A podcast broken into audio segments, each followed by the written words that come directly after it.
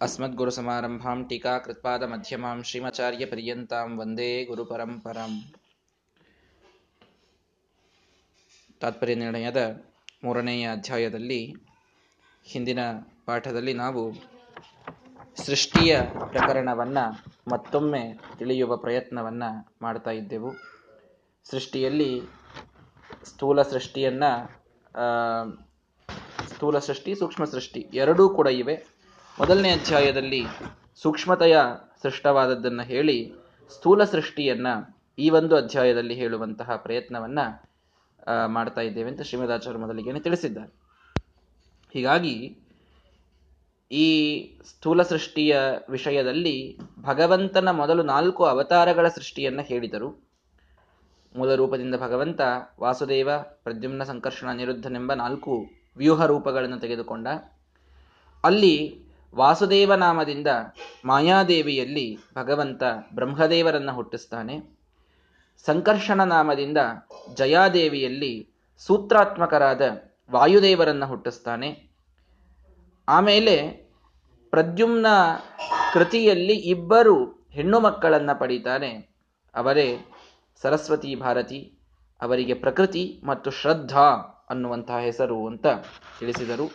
ಆ ಇಬ್ಬರು ದಂಪತಿಗಳಲ್ಲಿ ಬ್ರಹ್ಮ ಸರಸ್ವತಿಯರು ಮತ್ತು ವಾಯುಭಾರತೀಯರಲ್ಲಿ ಶೇಷ ಮತ್ತು ಗರುಡ ದೇವರು ಏಕಕಾಲಕ್ಕೆ ತಾವು ಅವತಾರವನ್ನ ಮಾಡಿದ್ದಾರೆ. ಇಷ್ಟು ವಿಷಯ ಹಿಂದಿನ ಪಾಠದಲ್ಲಿ ನೋಡಿದ್ದೇವೆ. ಅದರ ಜೊತೆಗೇನೆ ಶೇಷದೇವರು ಇವರು ಜೀವಕ್ಕೆ ನಿಯಾಮಕರಾಗ್ತಾರೆ, ಗರುಡ ದೇವರು ಇವರು ಕಾಲಕ್ಕೆ ನಿಯಾಮಕರಾಗ್ತಾರೆ. ಅವರು ವಾಹನ ಮತ್ತು ಶಯನ, ಭಗವಂತನ ವಾಹನರು ಗರುಡ ದೇವರಾಗಿ, ಶಯನ ಶೇಷದೇವರಾಗಿ ಅವರು ಮುಂದಿನ ಸೃಷ್ಟಿಯನ್ನ ಮಾಡ್ತಾರೆ. ಅಲ್ಲಿ ಜಯಾದಿಗಳು ಅವರಿಂದ ಹುಟ್ಟಿದರು ಅನ್ನುವಂಥ ಮಾತು ಅಲ್ಲಿ ಬಂದಿದೆ. ಅಂದರೆ ಗರುಡನಿಂದ ಕಾಲ, ಕಾಲಕ್ಕೆ ಅಭಿಮಾನಿಯಾದಂತಹ ದೇವತೆಗಳು ಮತ್ತು ಶೇಷದೇವರಿಂದ ಜಯಾದಿಗಳು, ಜಯ ವಿಜಯ ಮೊದಲಾದ ವಿಷ್ಣು ಪಾರ್ಷದರು. ಇಷ್ಟು ಜನರ ಅವತಾರವಾಯಿತು. ಕಲಾ ಜಯಾದ್ಯ ಅಪಿ ವಿಷ್ಣು ಪಾರ್ಷದಾ ಯಸ್ಮಾದ್ ಅಂಡಾತ್ ಪರತಃ ನೀಚಾಸುರೇಭ್ಯ ತಥಯೇವ ಥೇ ಕಿಲಾಹ ವಿಶ್ವಕ್ಸೇನೋ ವಾಯುಜಕ್ಕೇನ ತುಲ್ಯ ಶ್ರೀಮದಾಚಾರ್ಯ ಹೇಳ್ತಾ ಇದ್ದಾರೆ, ಭಗವಂತನಿಂದ ಅಂಡಾತ್ ಬಹಿಹಿ ಪರತಃ ಸಂಪ್ರಸೂತಃ. ನೋಡ್ರಿ ಇವರೆಲ್ಲರೂ ಕೂಡ ಹೊರಗೆ ಹುಟ್ಟಿದವರೇ. ಇದನ್ನೆಲ್ಲರೂ ಅರ್ಥ ಮಾಡಿಕೊಳ್ಳ್ರಿ ಇದು ಬ್ರಹ್ಮಾಂಡದ ಒಳಗೆ ನಡೆಯುವ ಸೃಷ್ಟಿಯೋ, ಹೊರಗೆ ನಡೆಯುವ ಸೃಷ್ಟಿಯೋ, ಇದರ ಬಗ್ಗೆ ಬಹಳ ಕನ್ಫ್ಯೂಷನ್ ಇರುತ್ತದೆ ಹೆಚ್ಚಾಗಿ. ಹೊರಗೆ ನಡೆದ ಸೃಷ್ಟಿಯಲ್ಲಿಯೂ ಇವರೆಲ್ಲರೂ ಹುಟ್ಟಿದ್ದಾರೆ. ಈಗ ಬ್ರಹ್ಮಾಂಡದ ಒಳಗೆ ಬಂದಾಗ ಶೇಷದೇವರಿಂದ ಗರುಡ ದೇವರಿಂದ ಇವರ ಅವತಾರ ಇದು ಆಗ್ತಾ ಇದೆ ಅಂತ ಹೇಳ್ತಾ ಇದ್ದಾರೆ. ಅಂತೂ ದೇವತೆಗಳ ಸೃಷ್ಟಿ ಬಹಳ ಸಲ ಆಗ್ತದೆ. ಒಂದೊಂದೊಂದೊಂದು ರೂಪ, ಅವರಿಗೆ ಅನಂತಾಂಶಗಳು. ಇದೆಲ್ಲ ಮೂಲದಲ್ಲಿ ನಾವು ತಿಳ್ಕೊಳ್ಬೇಕಾದದ್ದೇನು ಅಂತ ಹೇಳಿಬಿಡ್ತೇನೆ. ದೇವತೆಗಳಿಗೆ ಸಾಂಶರು ಅಂತ ಕರೀತಾರೆ. ಸಾಂಶರು ಅಂದ್ರೇನು? ಒಂದು ಅಂಶದಿಂದ ಅವರ ಅನಂತ ಅಂಶಗಳಿರ್ತವೆ. ಅನಂತಗಳಲ್ಲಿಯೂ, ಅನಂತದಲ್ಲೂ ತಾರತಮ್ಯ ಇದೆ. ಇರಲಿ, ಅಂತೂ ಅನೇಕ ಅಂಶಗಳಿಂದ ಅವರು ಹುಟ್ಟಬಹುದು. ಎಲ್ಲ ಅಂಶಗಳಲ್ಲೂ ಅವರಿಗೆ ಅಂದ್ರೆ ಮೂಲ ಲೋಕದಲ್ಲಿ ಇದ್ದಾಗ ಪೂರ್ಣವಾದ ಶಕ್ತಿಯೇ ಇರ್ತದೆ. ಅವತಾರದಲ್ಲಿ ಬಂದಾಗ ಸ್ವಲ್ಪ ಶಕ್ತಿ ಕಡಿಮೆ ಆಗ್ತದೆ. ಇರಲಿ, ಅಂತೂ ಎಲ್ಲಾ ದೇವತೆಗಳಿಗೂ ಅಂಶಗಳು ಬಹಳ ಇರೋದರಿಂದ ಅವರ ಸೃಷ್ಟಿ ಎಷ್ಟು ಸಲ ಆದರೂ ಕೂಡ ಅದೇನು ವ್ಯರ್ಥ ಅಂತ ಆಗುವುದಿಲ್ಲ. ಇದನ್ನು ಅರ್ಥ ಮಾಡಿಕೊಳ್ಳ್ರಿ. ಮತ್ತೆ ಯಾಕ್ರಿ ಶೇಷದೇವರಿಂದ ಮುಟ್ಟೋದು, ಬ್ರಹ್ಮದೇವರಿಂದ ಮುಟ್ಟೋದು, ಹಿಂಗೆಲ್ಲ ಯಾಕೆ ಅಂತಂದ್ರೆ ಅವರವರ ಇಲ್ಲಿ ಆ ಉತ್ತಮತ್ವದ ತಾರತಮ್ಯದ ಜ್ಞಾನಕ್ಕಾಗಿ ಹೀಗೆ ಭಗವಂತ ವ್ಯವಸ್ಥೆಯನ್ನ ಮಾಡಿರ್ತಾನೆ. ಬ್ರಹ್ಮದೇವರಿಂದ ಎಲ್ಲವೂ ಸೃಷ್ಟವಾಯಿತು. ಜೊತೆಗೆ ಮತ್ತೆ ಅವರ ಸೃಷ್ಟಿ ಇನ್ಯಾರಿಂದೋ, ಇಂದ್ರದೇವರಿಂದ ಕೆಲವರ ಸೃಷ್ಟಿಯಾದಾಗ ಅವರಿಗೆ ಇಂದ್ರದೇವರಿಗೆ ಒಂದು ಆ ಮಹತ್ವ, ಅವರಿಗೊಂದು ಸ್ಥಾನಮಾನ ನಾನು ಹೇಳಿದ್ದೇನಲ್ಲ, ಸಂಸ್ಥಾನ ಸ್ಥಾನದೋ ಧ್ರುವ, ಭಗವಂತನಿಗಿದ್ದ ಹೆಸರು ಸ್ಥಾನದಹ ಅಂತ. ಅವರವರಿಗೆ ಯೋಗ್ಯವಾದ ಸ್ಥಾನವನ್ನ ನೀಡುವಲ್ಲಿ ಭಗವಂತ ಅವನು ಅದ್ಭುತವಾದಂತಹ ವ್ಯವಸ್ಥೆಯನ್ನ ಮಾಡಿದ್ದಾನೆ. ಯಾರು ಯಾವ ಸ್ಥಾನಕ್ಕೆ ಹೋಗಬೇಕು, ಯಾರಿಗೆ ಯಾರು ತಂದೆಯಾಗಬೇಕು, ಎಷ್ಟು ಗೌರವವನ್ನು ಸ್ವೀಕರಿಸಬೇಕು, ಆ ತಾರತಮ್ಯವನ್ನು ನೋಡಿಕೊಂಡು ಅಂತಹ ಒಂದು ಸ್ಥಾನವನ್ನು ನೀಡಲಿಕ್ಕಾಗಿ ಭಗವಂತ ಅನೇಕ ಬಾರಿ ಸ್ವರರ ಸೃಷ್ಟಿಯನ್ನ ಮಾಡ್ತಾನೆ. ಇದು ಒಂದು ಕಾರಣ, ಇದೊಂದೇ ಕಾರಣ ಅಂತಲ್ಲ. ಅಂತೂ, ಆ, ಕಾಲ ಮೊದಲಾದವರು ಗರುಡದೇವರಿಂದ, ಜಯಾದಿಗಳು ಶೇಷದೇವರಿಂದ ಇಲ್ಲಿ ಹುಟ್ಟಿದ್ದು. ಆದರೆ ಪರತಃ ಮೊದಲು ಅವರು ಬ್ರಹ್ಮಾಂಡದ ಹೊರಗೆ ಹುಟ್ಟಿದ್ರೆ ನೀಚಾಸುರೇಭ್ಯ ಮೊದಲು ಹುಟ್ಟಿದವರೇ. ಇಲ್ಲಿ ಮತ್ತೆ ಹಾಗೆ ಹುಟ್ಟುತ್ತಾ ಇದ್ದಾರೆ. ಅವರೆಲ್ಲರೂ ದೇವತೆಗಳಿಗಿಂತಲೂ ಕಡಿಮೆ ಅನ್ನೋದನ್ನು ತಿಳಿಸ್ತಾ ಇದ್ದಾರೆ. ಅಂದ್ರೆ ನೋಡ್ರಿ, ಶೇಷದೇವರು ಗರುಡದೇವರದೆಲ್ಲ ಹೇಳಿದ್ರು. ಇನ್ನೂ ಇಂದ್ರಾದಿಗಳ ಸೃಷ್ಟಿಯಾಗೇ ಇಲ್ಲ. ಅಗ್ನಿ, ವಾಯು, ಸೂರ್ಯ, ಯಾರ್ದು ಸೃಷ್ಟಿ ಬಂದಿಲ್ಲ ಇನ್ನು. ಇಷ್ಟರೊಳಗೇನೆ ಶೇಷದೇವರಿಂದ ಜಯಾದಿ ವಿಷ್ಣು ಪಾರ್ಶ್ವದರು ಹುಟ್ಟಿಬಿಟ್ರು, ಕಾಲಾದಿಗಳು ಹುಟ್ಟಿಬಿಟ್ರು ಗರುಡದೇವರಿಂದ. ಮತ್ತಿದೇನ್ರಿ ಅವರೆಲ್ಲರೂ ಮೊದಲು ಹುಟ್ಟಿದ್ರಲ್ಲ ಅಂತಂದ್ರೆ ಅವರ ಕ್ರಮದಲ್ಲಿ ಸ್ವಲ್ಪ ವ್ಯತ್ಯಾಸ ಇದೆ ಅಂತ ಹೇಳ್ತಾ ಇದ್ದಾರೆ ಶ್ರೀಮದಾಚಾರ್ಯ ಅಂದ್ರೆ ಮೊದಲು ಹುಟ್ಟಿದ ಮಾತ್ರಕ್ಕೆ ಅವರು ಉತ್ತಮರು ಅಂತ ತಿಳಿಬೇಡಿ. ಅಲ್ಲಿ ಅವರ ಅವಶ್ಯಕತೆ ಇತ್ತು ವೈಕುಂಠದಲ್ಲಿ ಅವರನ್ನ ದ್ವಾರಪಾಲಕರನ್ನಾಗಿ ಮಾಡುವ ಅವಶ್ಯಕತೆಗಾಗಿ ಅವರು ಮೊದಲು ಹುಟ್ಟಿದ್ದಷ್ಟೇ. ದೇವತೆಗಳಿಗಿಂತಲೂ ಇವರೆಲ್ಲರೂ ಕಡಿಮೆ. ಇದನ್ನು ಸ್ಪಷ್ಟವಾಗಿ ತಿಳಿದುಕೊಳ್ಳಿ. ಜಯ ವಿಜಯ. ಭಗವಂತನ ನಾಲ್ಕು ದ್ವಾರಗಳಿಗೆ ನಾ, ಎಂಟು ದ್ವಾರಪಾಲಕರಿದ್ದಾರೆ. ಇದೆಲ್ಲರಿಗೂ ಗೊತ್ತಿರಬೇಕು. ನಿತ್ಯದಲ್ಲಿ, ಪೂಜಾ ಸಮಯದಲ್ಲಿ ಇದನ್ನು ಅನುಸಂಧಾನ ಮಾಡಬೇಕು. ಪೂರ್ವದ್ವಾರೆ, ಶ್ರೀಯೈ ನಮಃ, ಜಯಾಯ ನಮಃ, ವಿಜಯಾಯ ನಮಃ. ನಾಲ್ಕು ಭಗವಂತನ ವೈಕುಂಠದ ದ್ವಾರಗಳಿಗೆ ಒಂದೊಂದು ರೂಪದಿಂದ ಲಕ್ಷ್ಮೀದೇವಿ ಅಂತೂ ಇದ್ದೇ ಇರ್ತಾಳೆ. ಜೊತೆಗೆ ಇಬ್ಬರಿಬ್ರು ಪಾರ್ಷದರು ದ್ವಾರಪಾಲಕರಿದ್ದಾರೆ. ಪೂರ್ವ ದಿಕ್ಕಿಗೆ ಜಯ ವಿಜಯರಿದ್ದಾರೆ. ದಕ್ಷಿಣ ದಿಕ್ಕಿಗೆ ಹೋದರೆ ಬಲ ಮತ್ತು ಪ್ರಬಲ ಅನ್ನುವಂಥ ದೇವತೆಗಳಿದ್ದಾರೆ. ಪಶ್ಚಿಮ ದಿಕ್ಕಿಗೆ ಹೋದರೆ, ನಂದ ಮತ್ತು ಸುನಂದ ಅನ್ನುವಂಥ ದೇವತೆಗಳಿದ್ದಾರೆ. ಉತ್ತರ ದಿಕ್ಕಿಗೆ ಬಂದರೆ, ಕುಮುದ ಮತ್ತು ಕುಮುದಾಕ್ಷ ಅನ್ನುವಂಥ ಇಷ್ಟು ಎಂಟು ಜನ ದ್ವಾರಪಾಲಕರು ಭಗವಂತನ ವೈಕುಂಠಕ್ಕೆ ಇರುವಂಥದ್ದು. ಈ ಎಲ್ಲ ದ್ವಾರಪಾಲಕರು ಶೇಷದೇವರಿಂದ ಅವರು ಹುಟ್ಟಿದ್ದಾರೆ.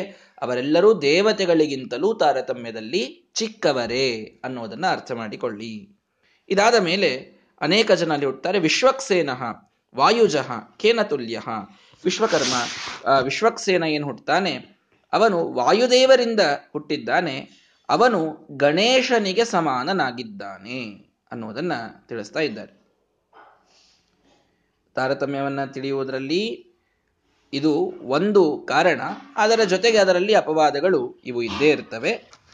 ಸ್ಥೂಲ ಸೃಷ್ಟಿಯಲ್ಲಿ ಬಂದಂಥವರು, ಸೂಕ್ಷ್ಮ ಸೃಷ್ಟಿಯಲ್ಲಿ ಬಂದವರು ಎಲ್ಲರನ್ನೂ ನೋಡಿಕೊಂಡು ಒಂದು ತಾರತಮ್ಯ ಅದನ್ನು ಭಗವಂತ ಮಾಡಿರ್ತಾನೆ. ಅಂತೂ ಹೆಚ್ಚಾಗಿ ಈ ಪದ್ಮ ಸೃಷ್ಟಿಯೇ ಇದು ತಾರತಮ್ಯ ಜ್ಞಾಪಕ ಅಂತನ್ನುವುದನ್ನು ನಮಗೆ ಟಿಪ್ಪಣಿಕಾರರು ತಿಳಿಸಿಕೊಡ್ತಾರೆ. ಅಂದ್ರೆ ಏನು ಬ್ರಹ್ಮಾಂಡದ ಒಳಗ ಸೃಷ್ಟಿ ಆಗ್ತದಲ್ಲ, ಹೊರಗೆ ಆಗೋದು ತತ್ವ ಸೃಷ್ಟಿ ಅಂತ ಹೇಳಿದ್ದೇನೆ.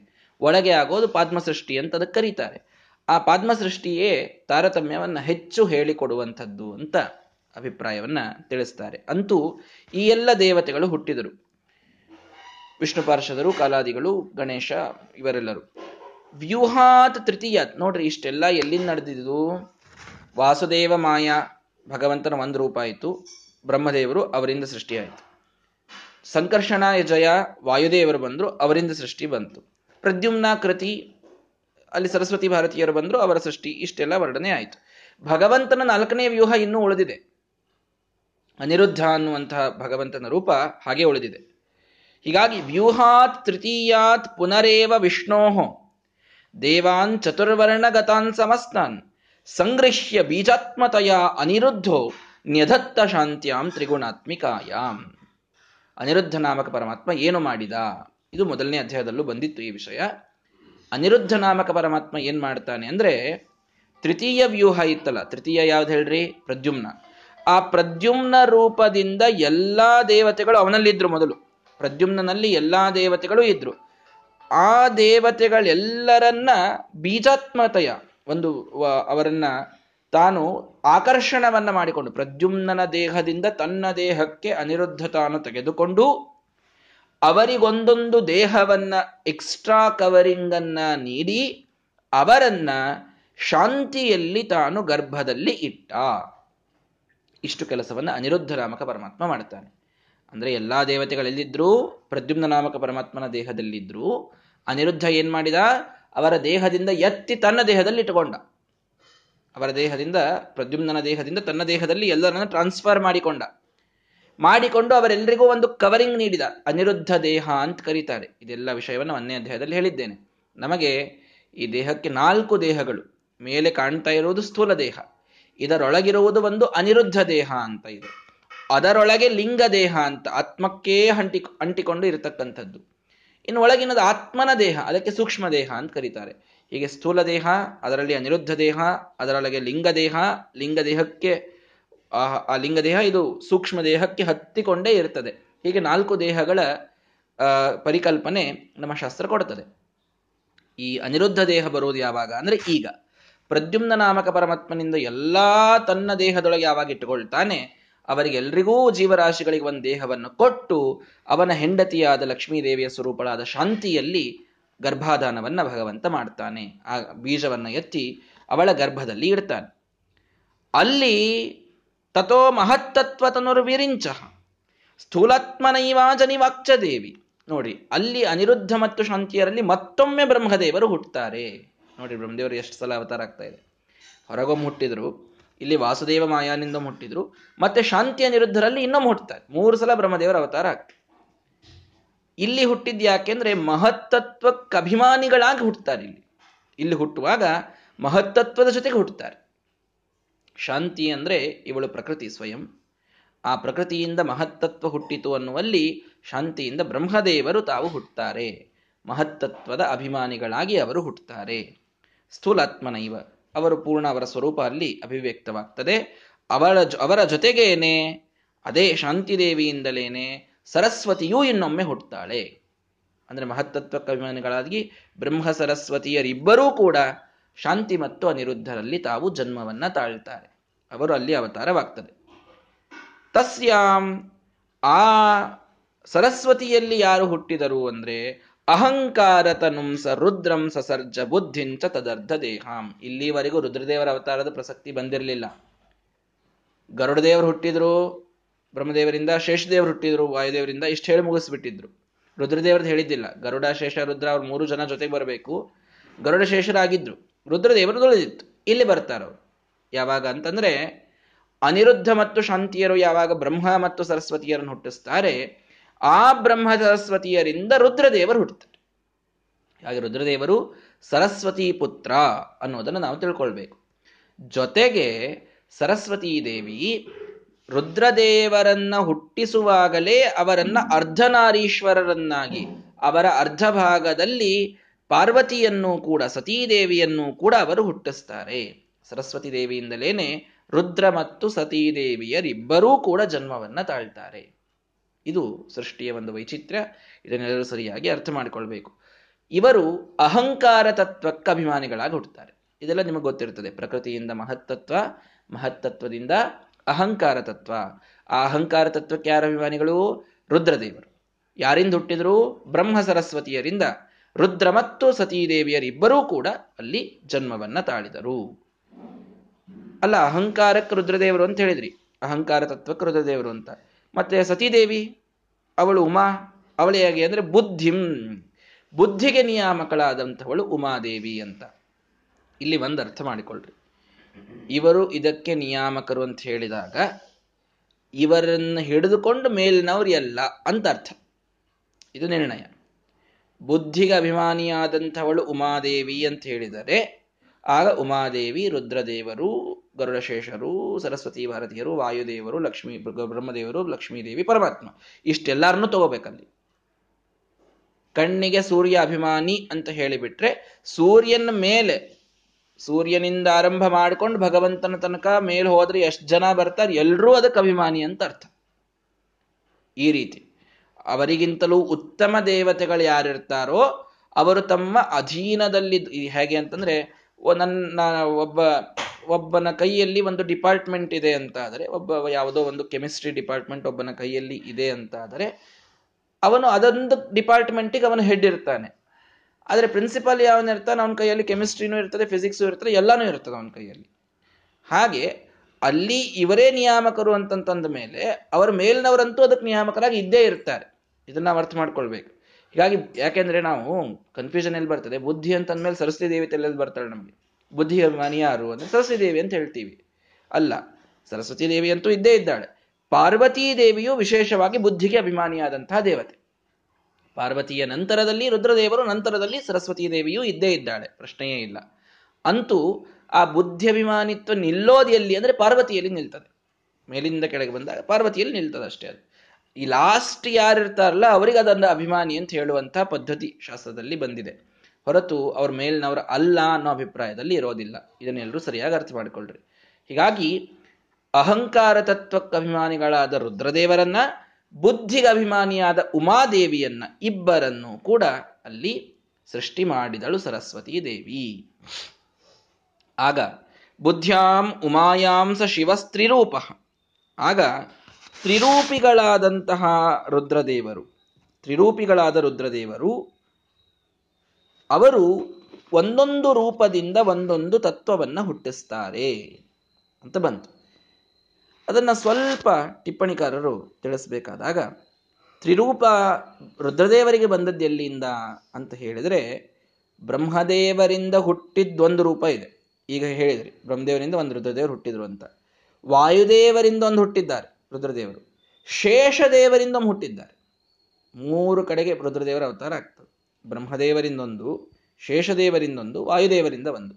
ಈ ಮೂರು ರುದ್ರದೇವರ ಅವತಾರಗಳು ತ್ರಿರೂಪರಾಗಿ ರುದ್ರದೇವರಿದ್ದಾಗ, ಅವರು ಉಮಾದೇವಿಯಲ್ಲಿ ಅಹಂಕಾರ ತತ್ವದ ಮೂರು ಪ್ರಭೇದಗಳನ್ನು ಹುಟ್ಟಿಸ್ತಾರೆ.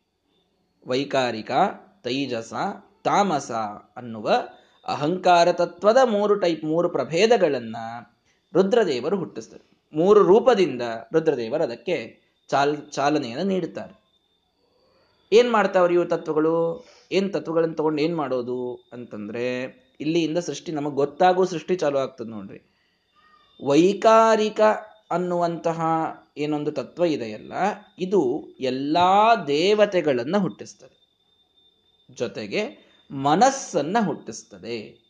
ಇದನ್ನ ಅರ್ಥ ಮಾಡಿಕೊಳ್ಳಿ ವೈಕಾರಿಕ ಅಹಂಕಾರದಿಂದ ಯಾರು ಹುಟ್ಟುತ್ತಾರೆ ಅಂದ್ರೆ ಎಲ್ಲಾ ದೇವತೆಗಳು ಹುಟ್ಟುತ್ತಾರೆ ರುದ್ರದೇವರ ಮುಂದಿನವರು ದೇವತೆಗಳು ದೇವತೆಗಳಿದ್ದಾರಲ್ಲ ಎಲ್ಲರೂ ಹುಟ್ಟೋದು ವೈಕಾರಿಕ ಅಹಂಕಾರದಿಂದ.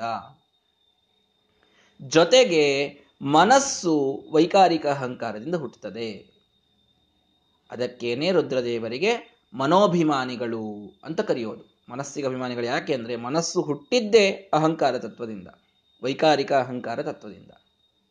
ಹೀಗಾಗಿ ಒಂದು ರೂಪದಿಂದ ಎಲ್ಲಾ ದೇವತೆಗಳನ್ನ ಮತ್ತು ಮನಸ್ಸೆಂಬ ತತ್ವವನ್ನ ರುದ್ರದೇವರು ಹುಟ್ಟಿಸಿದರು. ಇದು ಒಂದು.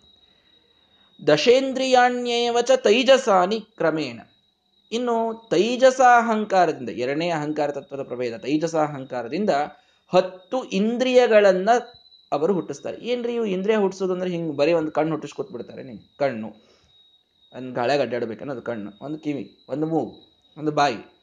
ಹಂಗೆ ಹುಟ್ಟಿಸ್ಕೂತ್ರೆ ಹೇಗೆ ಅಂತಂದ್ರೆ ಅಲ್ಲಿ ವಿವಕ್ಷ ತಿಳ್ಕೊಳ್ರಿ.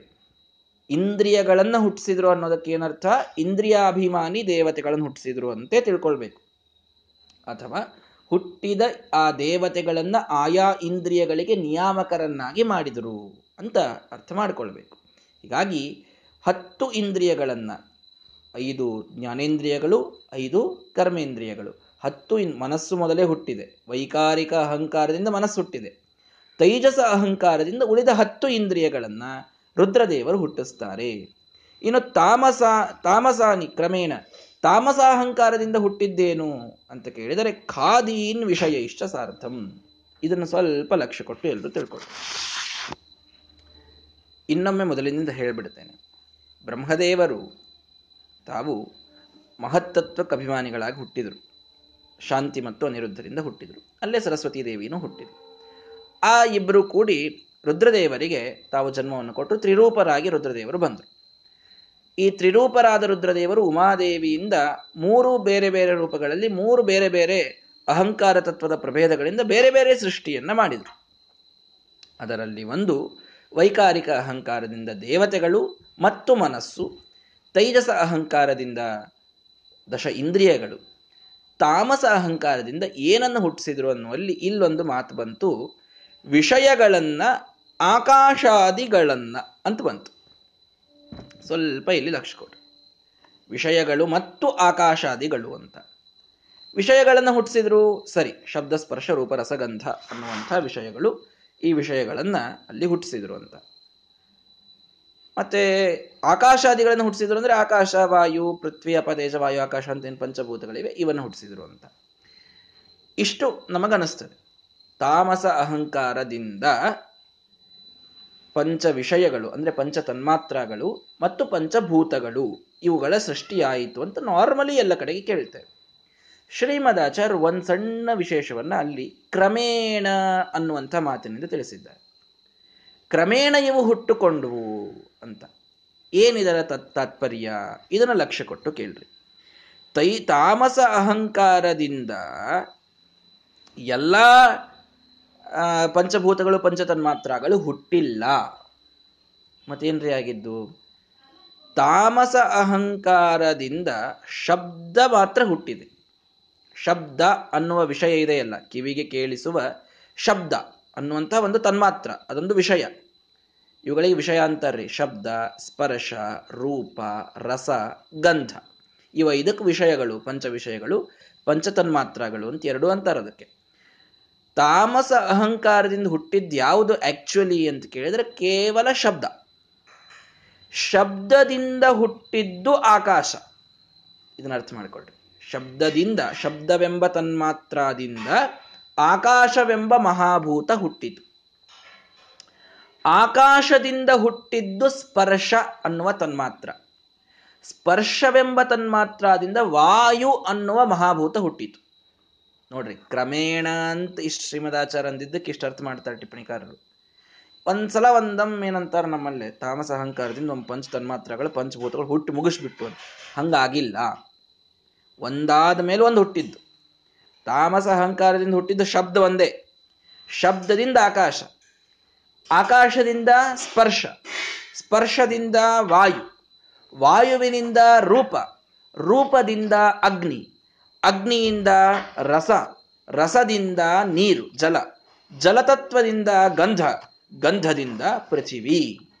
ಈ ರೀತಿ ಪಂಚತನ್ಮಾತ್ರಗಳು ಮತ್ತು ಪಂಚಮಹಾಭೂತಗಳ ಸೃಷ್ಟಿಯಾದದ್ದು. ಹೊರತು ಎಲ್ ಐದು ತನ್ಮಾತ್ರಗಳು, ಐದು ವಿಷಯ ಒಟ್ಟೊಂದು ಹತ್ತು ಸೃಷ್ಟಿ, ಒಂದು ತಾಮಸ ಅಹಂಕಾರದಿಂದ ಆಗ್ಬಿಡ್ತು ಅಂತ ಹೀಗೆ ಅದನ್ನ ಹೇಳೋದಲ್ಲ.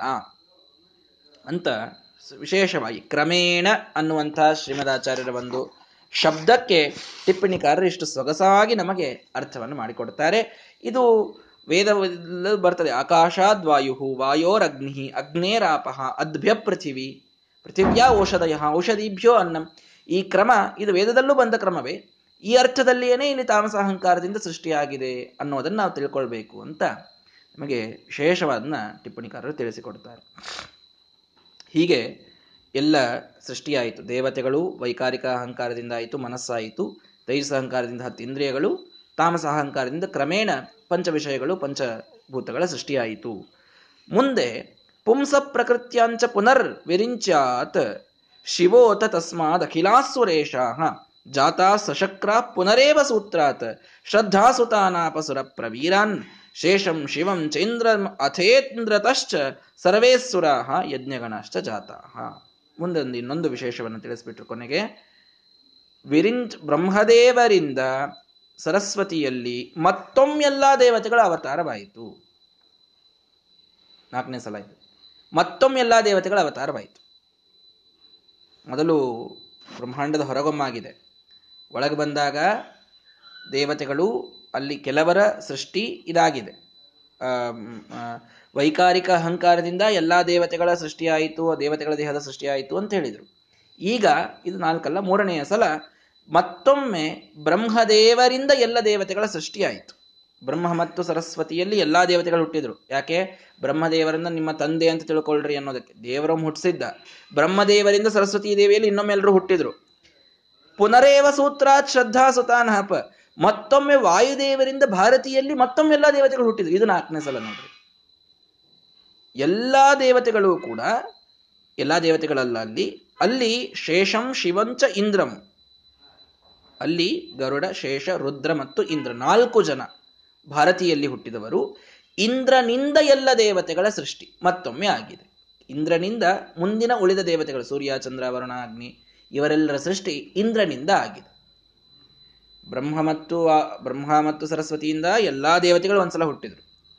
ವಾಯು ಭಾರತಿಯಲ್ಲಿ ನಾಲ್ಕೇ ಜನ ಹುಟ್ಟಿದ್ರು, ಗರುಡ, ಶೇಷ, ರುದ್ರ, ಇಂದ್ರ. ಆ ಇಂದ್ರನಿಂದ ಮತ್ತೆಲ್ಲಾ ದೇವತೆಗಳು ಕೂಡ ಅವರು ಹುಟ್ಟಿದರು. ಹೀಗೆ ಪ್ರಾಯ ನಾಲ್ಕು ಬಾರಿ. ಹೇಳಿದ್ನಲ್ಲ, ಅನೇಕ ಬಾರಿ ಸೃಷ್ಟಿಯಾಗಿದೆ ದೇವತೆಗಳು, ಅನೇಕ ಬಾರಿ ಆಗಿದೆ. ನೋಡ್ರಿ, ಮತ್ತೆ ಅದಿತಿ ಕಶ್ಯಪರಲ್ಲಿ ಎಲ್ಲಾ ದೇವತೆಗಳು ಆದಿತ್ಯ ಅಂತ ಹುಟ್ಟುತ್ತಾರೆ ಮತ್ತೆ. ಅಲ್ಲೊಂದು ಸೃಷ್ಟಿ ಬೇರೆ ಮತ್ತೆ. ಹೀಗೆ ಈ ಎಲ್ಲ ರೀತಿಯಲ್ಲಿ ಸೃಷ್ಟಿಯನ್ನ ಭಗವಂತ ತಾನು ಮಾಡ್ತಾನೆ. ಆ ಇಂದ್ರದೇವರಿಂದ ಎಲ್ಲಾ ದೇವತೆಗಳು ಹುಟ್ಟುವ ಸಂದರ್ಭದಲ್ಲಿ ಯಜ್ಞಗಣಶ್ಚ ಜಾತ, ಯಜ್ಞಾಭಿಮಾನಿಯಾದಂತಹ ದೇವತೆಗಳು ಕೂಡ ವಿಶೇಷವಾಗಿ ಅಲ್ಲಿ ಅವತಾರ ಮಾಡಿದರು ಅಂತ ವಿಷಯ ನಮಗಿಲ್ಲಿ ತಿಳಿಸಿಕೊಡ್ತಾ ಇದ್ದಾರೆ. ಇನ್ನೊಮ್ಮೆ ಹೇಳ್ತೇನೆ, ಇವೆಲ್ಲವನ್ನು ನಾನು ಸ್ವಲ್ಪ ಸ್ವಲ್ಪ ಹೇಳ್ತಾ ಇರೋದಕ್ಕೆ ಕಾರಣ ಎಲ್ಲವೂ ಒಮ್ಮೆ ನೆನಪು ಉಳಿಯೋದಿಲ್ಲ. ಆದರೆ ಸೃಷ್ಟಿ ಪ್ರಕರಣವನ್ನ ನಿತ್ಯದಲ್ಲಿ ನಾವು ಚಿಂತನೆ ಮಾಡಿದರೆ ಮಹಾಪುಣ್ಯಪ್ರದವಾದ್ದರಿಂದ ಅದನ್ನು ತಿಳ್ಕೊಂಡು ನಾವು ಸ್ವಲ್ಪ ಸ್ವಲ್ಪ ಸ್ವಲ್ಪ ತಿಳಿದು ತಿಳಿತಾ ತಿಳಿತಾ ಅದನ್ನು ಮತ್ತೆ ಮತ್ತೆ ಮೆಲ್ಕು ಹಾಕ್ತಾ ಅದನ್ನು ಅನುಸಂಧಾನದಲ್ಲಿ ತರ್ತಾ ಜಪ ಕೂತಾಗ ಅದನ್ನು ಚಿಂತನೆ ಮಾಡ್ತಾ ನಾವು ಗಟ್ಟಿ ಮಾಡಿಕೊಂಡು ನಿತ್ಯವೂ ಬೆಳಗ್ಗೆ ಸೃಷ್ಟಿ ಪ್ರಕರಣವನ್ನು ಪೂರ್ಣ ಅನುಸಂಧಾನ ಮಾಡುವಂಥ ಒಂದು ಪ್ರಯತ್ನವನ್ನು ನಾವೆಲ್ಲರೂ ಕೂಡ ಮಾಡಬೇಕು. ಆ ನಿಟ್ಟಿನಲ್ಲಿ ಈ ಒಂದೊಂದು ಮಾತನ್ನು ಕೂಡ ಸೂಕ್ಷ್ಮವಾಗಿ ಸ್ವಲ್ಪ ಸ್ವಲ್ಪ ತಿಳಿತಾ ಹೋಗೋಣ. ಬಹಳ ಏನಿಲ್ಲ. ಎಲ್ಲ ದೇವತೆಗಳ ಸೃಷ್ಟಿನೇ ಆಗಿದೆ. ಇನ್ನೇನು ಬಹಳ ಸೃಷ್ಟಿ ಉಳಿದಿಲ್ರಿ. ಹೀಗಾಗಿ ಇನ್ನೊಂದೆರಡು ದಿವಸ ಈ ಸೃಷ್ಟಿ ಪ್ರಕರಣವನ್ನು ವಿಶೇಷವಾಗಿ ಶ್ರದ್ಧಾಭಕ್ತಿಗಳಿಂದ ನಾವೆಲ್ಲರೂ ಕೂಡ ಕೇಳೋಣ. ಮುಂದಿನ ಪಾಠವನ್ನು ನಾಳೆಯ ದಿನ ಹೇಳ್ತೇನೆ. ಶ್ರೀ ಕೃಷ್ಣಾರ್ಪಣ ಮಸ್ತು ಹರಯೇ ನಮಃ.